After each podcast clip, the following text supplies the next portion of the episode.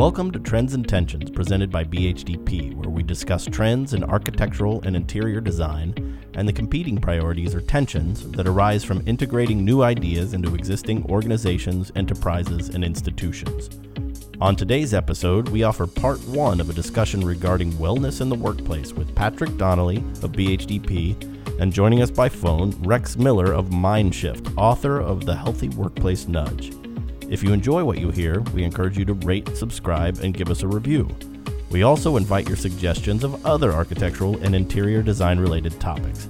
I'm your host, Brian Trainer, a workplace strategist for BHDP. Let's get started. Patrick, would you mind introducing yourself? Uh, absolutely. Thanks, Brian. Um, I am uh, principal here at BHDP, um, lead the strategy business here, which extends into all four of our markets. And um, my passion is to help folks have a better experience at work. Uh, and in that work, um, I had the opportunity to um, get to know Rex Miller, um, who has done some phenomenal work through his efforts in Mindshift uh, to investigate um, all the trends and tensions we talk about uh, through the pathways of um, the book uh, Change Your Space, Change Your Culture, and now Healthy Workplace Nudge. So we're glad you've joined us, Rex. Yeah, Rex, and and who is Rex Miller? Would would you mind introducing yourself? I'd be happy to. Uh, Rex Miller is the principal of an organization called Mindshift, and this organization really began trying to solve a problem, and the problem was the frustration that we consistently have in delivering capital projects on time, within budget, and without hating everybody at the end of the project. yeah. So I was one of those players caught in the supply chain and frustrated, and through just a series of conversations with colleagues, found that my frustration was common to many. And we uh, made, I made a proposal to Haworth, uh, a large furniture manufacturer in Holland, Michigan, that we could do a better job, um, not only with their products but in in serving clients, if we could get a conversation going, bringing the key stake, stakeholders to the table, and it, it's uh, it's something I learned as growing up. You know, I was I was a short little kid uh, with a high squeaky voice, and if I wanted to play football. Uh, I had to own the football. So, yeah, you. so I owned the football, and and so Haworth, being kind of low on the lower end of the food chain, created a venue that brought these leaders together who wanted to do the research, but would not normally come together. Um, so we broke the silos. That was kind of an innovation. Instead of having CoreNet do research on why capital projects suck, so to speak, and what you know, having IFMA do it and AIA, everybody was doing the research. We were the first group to actually just come together as leaders to have that deep conversation. Out of that, we came to some conclusions that we would have never have come to otherwise because we we mapped it out. We I had a visual scribe mapping out our conversation, and we began to connect dots on how each separate stakeholder in the process was contributing to the frustration of the others unintentionally. We called it accidental adversaries. and then out of that, uh, we came to the conclusion that the system of projects is fundamentally designed to create distrust from the minute a bid document goes out and so there's a game that everybody learns to play over time, and we all know what the games are. And the question came out, well, if if that's what the system is designed to do, and it does it very well and consistently, you know, 70% of projects come in late and over budget. What would a trust-based system look like? And that was a new question. Yeah. Um, we had never really explored that, and uh, we had to find people who were breaking the rules and getting better results. So over an 18 month period, we visited uh, half a dozen of these uh, owners and projects that were doing things radically differently, and each one had a piece to the puzzle. And then at the end, we wrote a book that connected all the dots, and it became uh, you know, a catalyst in in the industry for early collaborative trust-based projects. One form of those is integrated project delivery, and and then that launched me into consulting, and that was back in 2008. Wow. Um, from that, then organizations want to know what, how do we do what you wrote about in the book. So we began building a toolkit of practice and application. So we consult in how to actually do these things, and then out of that, that led to a lot of understanding around teams and people because that seemed to be the central issue in all of these different topics we've tackled is you know humans in complex systems you know the Right. challenge humans face in complex systems. So we began building uh, expertise and skill in that. So to this day we do those three things. We do research practical applications and then provide adult supervision for humans that can't get along. And, and that's kind of what we do. So that's Brian, where um, Mindshift and BHDP connect is this focus on people and how do we do what we do to enable organizations to be more successful, individual people um, to do better work, but also have a better experience doing that work. Um, and at the same time, how to create systems um, that would then perpetuate that. So we don't have these isolated incidences, but you can help um, clients and organizations go on a journey. And that's really what um, Healthy Workplace Nudge is about. Is is uh, and my work, Rex, with you and and helping with the mini summits has been a journey for me um, in learning about um, health, wellness, and especially well-being, and how organizations can uh, take charge of the system that they've created called work uh, to enable uh, um, healthier relationships between people and um, a workplace that uh, sustains that. That's great. So Rex, I guess then building on that, so you came from a trust building system, you know, in, integrated project delivery, and I guess this is your 10th anniversary if it started in 2008. So happy anniversary. Happy anniversary. yeah thank you But appreciate um, that so in 10 years, you've gone from uh, project delivery. Um, I've read the book on integrating workplace culture. So how do you end up at wellness? What motivated you to uh, go down this path?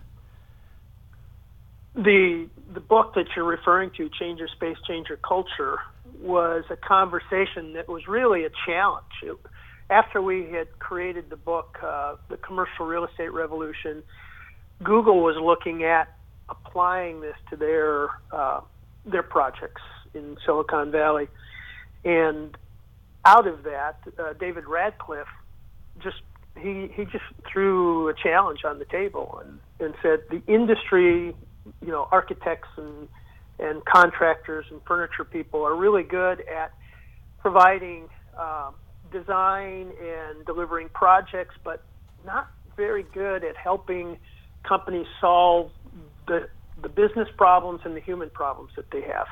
Um, and so from that, uh, David David basically said that we we see your world as a commodity. We're the brains, you're the arms and legs, and we'll just hire you to do it. And that was frustrating to hear. That was at a CoreNet event uh, in San Diego that Patrick was at, and uh, I was agitated by that conversation and got with Patrick, and we agitated each other. and said, you know, it, it's a that's a really good problem, and it's it's it's true. We don't believe it should be true that we have more to bring to the table. Our expertise and understanding on how people work in space uh, gets cut out of the conversation. How can we help organizations um, take advantage of that? And so that led to that research project. And then after that project, uh, one of the case studies in there, one of the stories, uh, a big story was the CBRE headquarters project in LA. And it was a classic textbook case on great change management using design and a new workplace to transform the culture, the business model. I mean, it has everything in it. Sure. Now, And and so because of that, um, when the book came out, they ordered 500 copies within the first couple months, and I called up and asked what was what was up. I mean, why why so many copies? That's when I heard the story of how their journey into wellness transformed them and was really the framework they used in designing the new space. And it was all very interesting. But when Lew Horne, who is the uh, the managing director for for the Southern California uh, office of CBRE, when he said they've had 14,000 visitors in the last 18 months, um, that's that caught my attention. I said, I'm, I've got to come out and see that. And when I went out and saw what was going on and saw uh, the impact it had on everybody in in that workplace, uh, I brought together some of the people who have been with us on previous mind shifts and just asked the question: Is there something here we should be exploring? And the conclusion was definitely. So that's that's how we kicked this off. That's interesting. I uh, was looking. I was reading the new book here, the uh, the Healthy Workplace Nudge, and you referenced that story early on. And I think that you, the impression that I got is that when you went back, um, you went with a critical eye, looking. You know, is this just the Von Trapp children putting on a show for visitors, or is this a real thing? Or was I looking too much into that, or was that your approach? Well, I think the approach was. Um, it just caught us off guard. I mean, there's a there's a lot of conversation about wellness.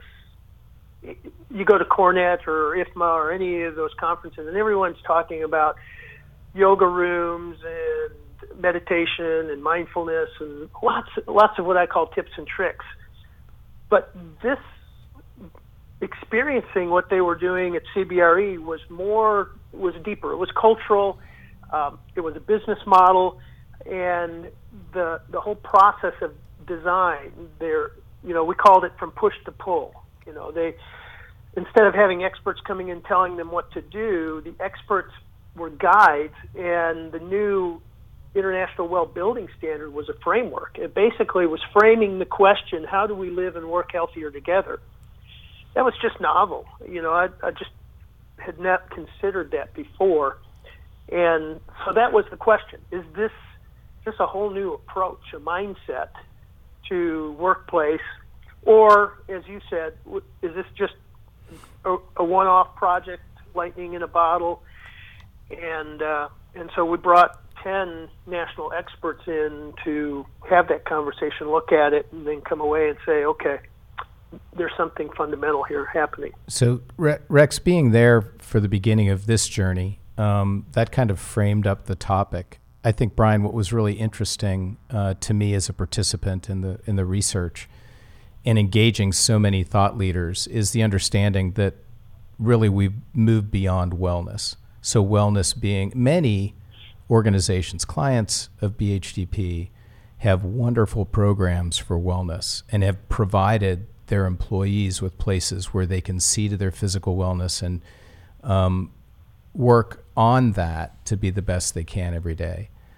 But it's really graduated. The topics graduated, and some of the more progressive strategies have graduated to looking at also the emotional well being of employees of the workforce, of how they're interrelating with one another, how the vision and the mission of an organization connects with the vision and mission of the employees, and how that well being also leads to what we're building. So, well building, how would we, through the building of a workplace strategy and through the design of that place, enable um, some of these strategies to become real? Thank you for that. Um, I have a question for Rex. I just want to start with this. Uh, one of the first things I noticed, chapter one is called A Slow Moving Storm The Existential Threat to Business and the Economy. My question to you is why, in a book about wellness, are you trying to activate my limbic system right from the start? uh, well, because it it literally floored me. Um, after we visited CBRE, our first impression was that um, wellness, you know, prevention is, is better than the cure, and so wellness is the solution. So there are two things we had to go and research. First, what is the problem that wellness is trying to solve? Uh, and secondly, how effective is that solution? That led me to Dr. Roizen at the Cleveland Clinic, and he set up the problem in such a way that it, it literally it disturbed me.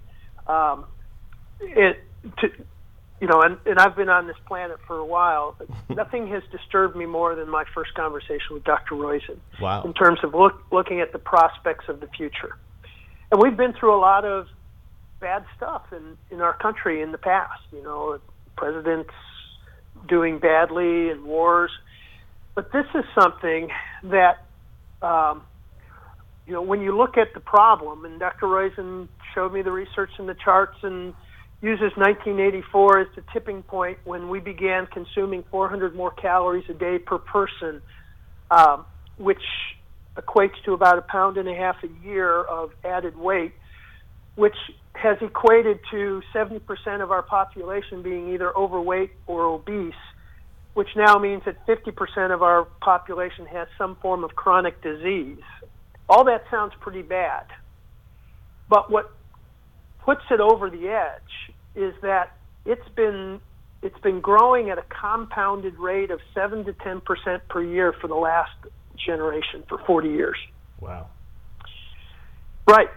So when you look at when you look at the numbers and you look at the fact that it hasn't slowed, we haven't slowed the pace at all in terms of chronic disease. So if it grows at a 7% rate, and if 50% of the population has that, and if 80% of our health cost is due to chronic disease, $3.4 trillion, 18% of our GDP is eaten up by health costs. It only takes 10 years for that to double and Dr. Roizen, it wasn't me, but Dr. Roizen says within the next five to ten years, it's game over. Um, our health system can't support this. Companies can't afford it. Uh, there will be severe rationing. Companies will be sending work off overseas. Um, I mean, it's it's it's a bad mess that we have to get a handle on. So yes, we started out with you know, and every good epic story starts out with a doomsday scenario. And this, is the ast- this is the asteroid literally coming to destroy the planet. Now, whether Don Johnson shows up or not, or, or, or Bruce Willis, or yeah. or Bruce Willis, or somebody to save the day, and and we we can make a turn. I mean, it it doesn't take a lot uh, for people's health to shift quickly, and and then that led into the effectiveness of wellness programs. And then we had to go look at, you know, if the solution is companies paying people or incenting people to change their behavior, how effective is that? And then once we found out that it's virtually it, it's a waste of money, 95% of wellness programs are a waste of money.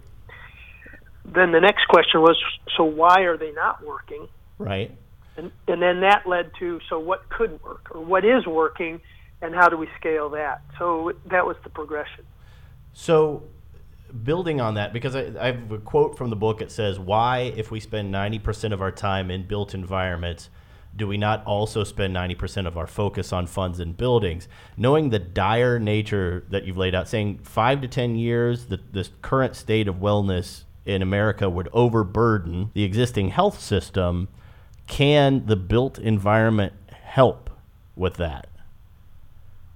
Well, yeah. So there, um, there are four areas that we can make big, big impacts. The first is just a healthier building, and it, and it makes sense to do that.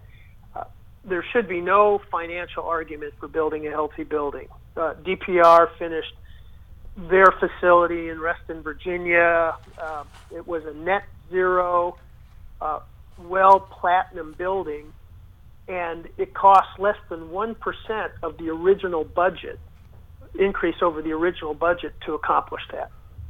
So the good news is a lot of the things we've learned in building green buildings, you know, LEED platinum, 90% of that is applicable to the, to creating human sustainability, for example. So we can do that. It's it's low hanging fruit. That should be a baseline for us to do that. Um, in fact, one of the comparisons is that it costs less than providing coffee for your employees for a year to upgrade your building. Now, there's a lot more variables to that. It's not as easy as just saying we're going to spend this because if you're in an old building with old mechanical systems, that all has to be taken into consideration. But in general, as a principle, this should be something that we should be aiming to do and then doing the best we can to get there uh, because it's low hanging fruit. Sure. The second big challenge that wellness programs try to solve that that they've been unsuccessful is shifting to healthier behaviors. And this is a design. This now becomes a design question. This is where behavioral economics and nudges, the idea of nudges, come in. So that's the second environmental solution that costs virtually nothing to do because it's all about choice architecture. You know, helping people make make one choice more preferable than another choice in the environment. And our big breakthrough is moving from the application of behavioral economics or choice architecture in policy to making it applicable to environments. And and so that's that's a big deal. The third is is reducing the friction points of design in the workplace. Uh, Haworth calls this legible design, making space intuitive, easy to understand, easy to navigate, and having the choices that you need for privacy, for agency, you know, having having some form of choice in the space of how and where you work. That's a third area because the the big driver of chronic disease is stress. Yeah. Um, we relate it to the, the behaviors of smoking, uh, abuse of drugs and alcohol, eating too much of the wrong food, and sitting too much. Um, but that's not root cause. Root cause for all of those is stress. And so reducing stress in the workplace through legible design, improving behavior changes through choice architecture. And then the fourth piece we saw at GoDaddy, which is employee touch points. Four Seasons is famous for doing client journeys. Um, IDEO does patient journey. But this is looking at all the touch points that an employee has from the time they begin their commute to the parking lot, to the lobby, to their workplace. And each of those touch points are either friction points, neutral points, or positive points. And GoDaddy has uh, developed their facility services people to try to reduce as many friction points as possible and turn as many neutral points into positive points as possible through what they call experience managers. Those are four solutions that are really within our world of design and architecture and and construction that we can have a huge positive impact on 100% of your employees every single day uh, as opposed to trying to pay, prod, pry people to participate in uh, wellness programs. Yeah, because I, I, remember reading and hear you saying that incentivizing it um, just doesn't work. People aren't motivated by incentives. Um, They're not. Or, and if they are, it's temporary. Um, Correct. Yeah, so, it can get you started, but it won't keep you. It won't keep it going. Yeah, because behavior is a bigger ship to steer. Um, you know, uh, to change someone's behavior takes a longer, protracted process, right? You can kick it off and get somebody excited. That's why so many people make New Year's resolutions, but then they taper off pretty sharply. Right. Um, well, and it's based on the flawed assumption that we're rational human beings. that uh, was the first mistake. Yeah. yeah, and and and but that's what traditional economics is ba- based on is, you know, rational humans making risk reward decisions. And if we're not rational, then all these programs that wellness programs have, or whatever it is, or how we raise our kids, they just don't work. So now, now we move into the field of behavioral economics, which begins with the premise that people are irrational, but the magic is that we're predictably irrational. Uh. And ah. that's the important part. And you can look at and research all these different cognitive biases I mean, there's all kinds of cognitive biases, and you can apply many of them to the workplace. And um, you know, and we and we see these cognitive biases playing out every day in social media, in you know, going to uh, McDonald's and being supersized. You've just been nudged, right? Because that perception of you're getting more for less, you know, that cognitive bias, without calculating any of the other costs involved. So that's how we're designed. So we should take advantage of that. So, Brian, if I could, um, to marry Rex's big four points on how we connect this back to the built industry and what we build um, for people to use, um, and as a result, become healthier and more effective in what they do at work. There were four points that I think are closely related to making this real, and that is four points on how you actually engage leadership in a conversation that enable those first four points to happen. So, in, in working with the group on Healthy Workplace Nudge, one of the big nudges was how do we engage in a conversation with leadership that can nudge the whole organization forward? And those four points were really about the right place, leadership worldviews, influencing others, and coalition building. And these are built into leading well, first stages of a workbook that you can utilize within your organization um, to have conversation with leadership uh, to begin to make progress on this journey because it's not a destination, it really is a journey. Um, right place was really about understanding where the organization is on the ladder of transformation from tactical to strategic to transformational. In terms of understanding leadership, leadership worldviews was really about taking a close look at the way leaders see the world and how that influences the way they lead, um, from being pragmatic to being servant leaders to um, really being more about process driven and the golden rule. Influencing others was really about taking stock of your stakeholders. Uh, where are people within your organization who are influencers that can enable change to happen? Are they key influencers? Are they adopters of these new behaviors, and how are they communicating that to others? And then number four is really about a process of coalition building. And we learned this when we, we studied um, the processes within many organizations, the most compelling of which was um, with the city of Columbus, Indiana, and how they had a coalition building process that went from, again, I don't know what it is about four steps, but four steps in coalition building from defining the who to defining and getting clear on the why we're going to change, uh, to the what, and then to the how. And how do you build a coalition for um, making these kinds of interventions like um, health and wellness in the workplace stick? Thank you for joining Trends and Tensions presented by BHDP for part one of our Wellness in the Workplace discussion. If you enjoyed what you heard, please rate, subscribe, and give us a review.